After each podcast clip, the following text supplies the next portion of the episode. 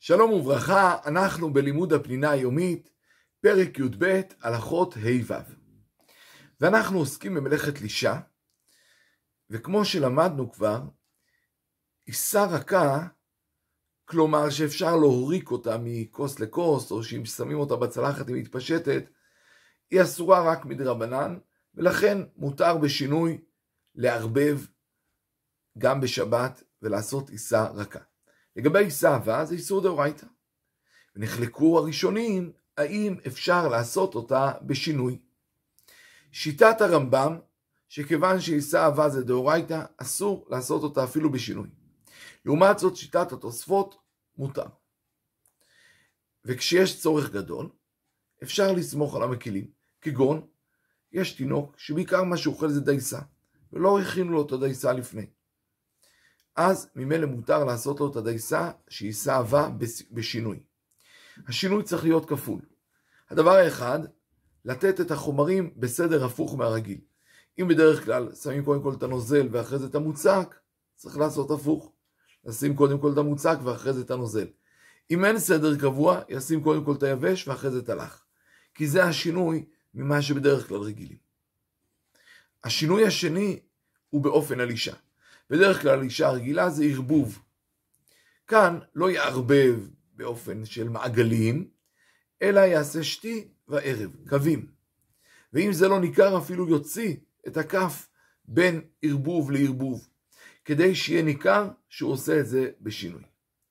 למעשה, מאוד נדיר להסתמך על ההיתר הזה, כי בסך הכל יש מקרים נדירים שבהם אדם נקלע למצב שיש צורך גדול לעשות עכשיו לשבת, בשבת, עיסאווה.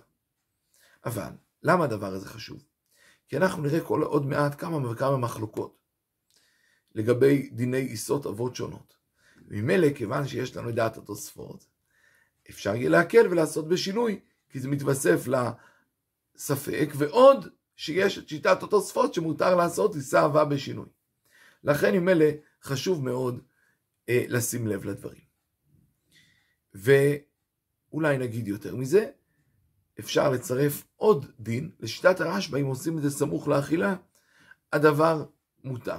ולכן שוב פעם, מקום שיהיה לי ספק, אנחנו נעשה בשינוי וסמוך לאכילה, ואז עם אלה נוכל להקל בדבר.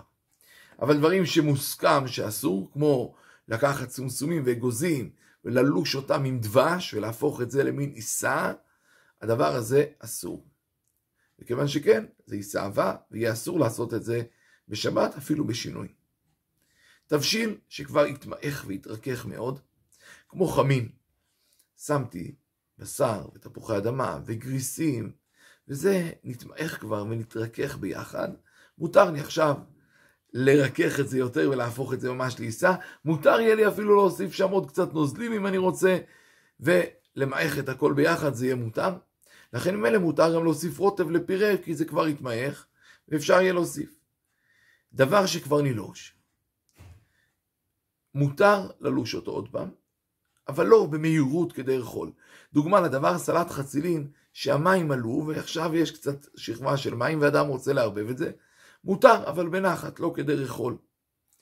אה, הוא הדין נניח חמת בוטנים, גם כן לפעמים השמן צף שם למעלה, אדם מותר לו לערבב את זה בנחת, כי זה בעצם כבר נילוש, ואין לישה אחר לישה, יעשה את זה רק לא כדרך חול.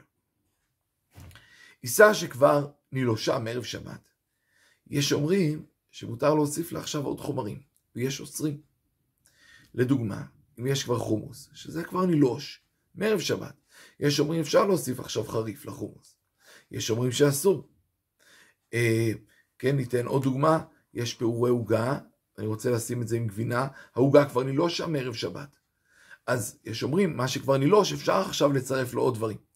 כיוון שהדבר הזה נתון מחלוקת, אפשר יהיה לעשות את זה בשינוי, וסמוך לסעודה, כמו שאמרנו. הנה דוגמה לעיסאווה, שבגלל שיש אומרים שגם עיסאווה מותר בשינוי, ובגלל שיש כאן מחלוקת אולי, כיוון זה כבר נילוש, אפשר להוסיף לזה עוד דברים, אז אם אני עושה את זה בשינוי וסמוך לסעודה, ממילא הדבר יהיה מותר. עכשיו, עוד דבר שחשוב במלאכת לישה, כל העניין של אישה זה שהחומר היבש מתגבש בעזרת החומר הנוזלי. אבל כאשר הוא לא מתגבש, כמו לדוגמה, אני שם גרנולה בגבינה או בחלב. הגרנולה לא מתגבשת, היא מתפזרת, זה מותר. או תבלין בתוך גבינה, זה מותר, כי החומר המוצ... המוצק לא מתגבש כתוצאה מהדבר הזה. עוד מחלוקת שנחלקו, זה מה הדין לערב שתי עיסות זו בזו. לקחת גבינה לבנה עם דבש ולערבב אותן. זה עיסה וזה עיסה. האם זה מותר או אסור? אין כאן משהו שמתגבש, אין כאן יבש ונוזל. האם הדבר הזה מותר או אסור? זו מחלוקת. ושוב, כמו שאמרנו, אם אני אעשה את זה סמוך לסעודה בשינוי, ממילא אפשר יהיה להקל בזה, כמו שכבר הסברנו. שלום ושלום.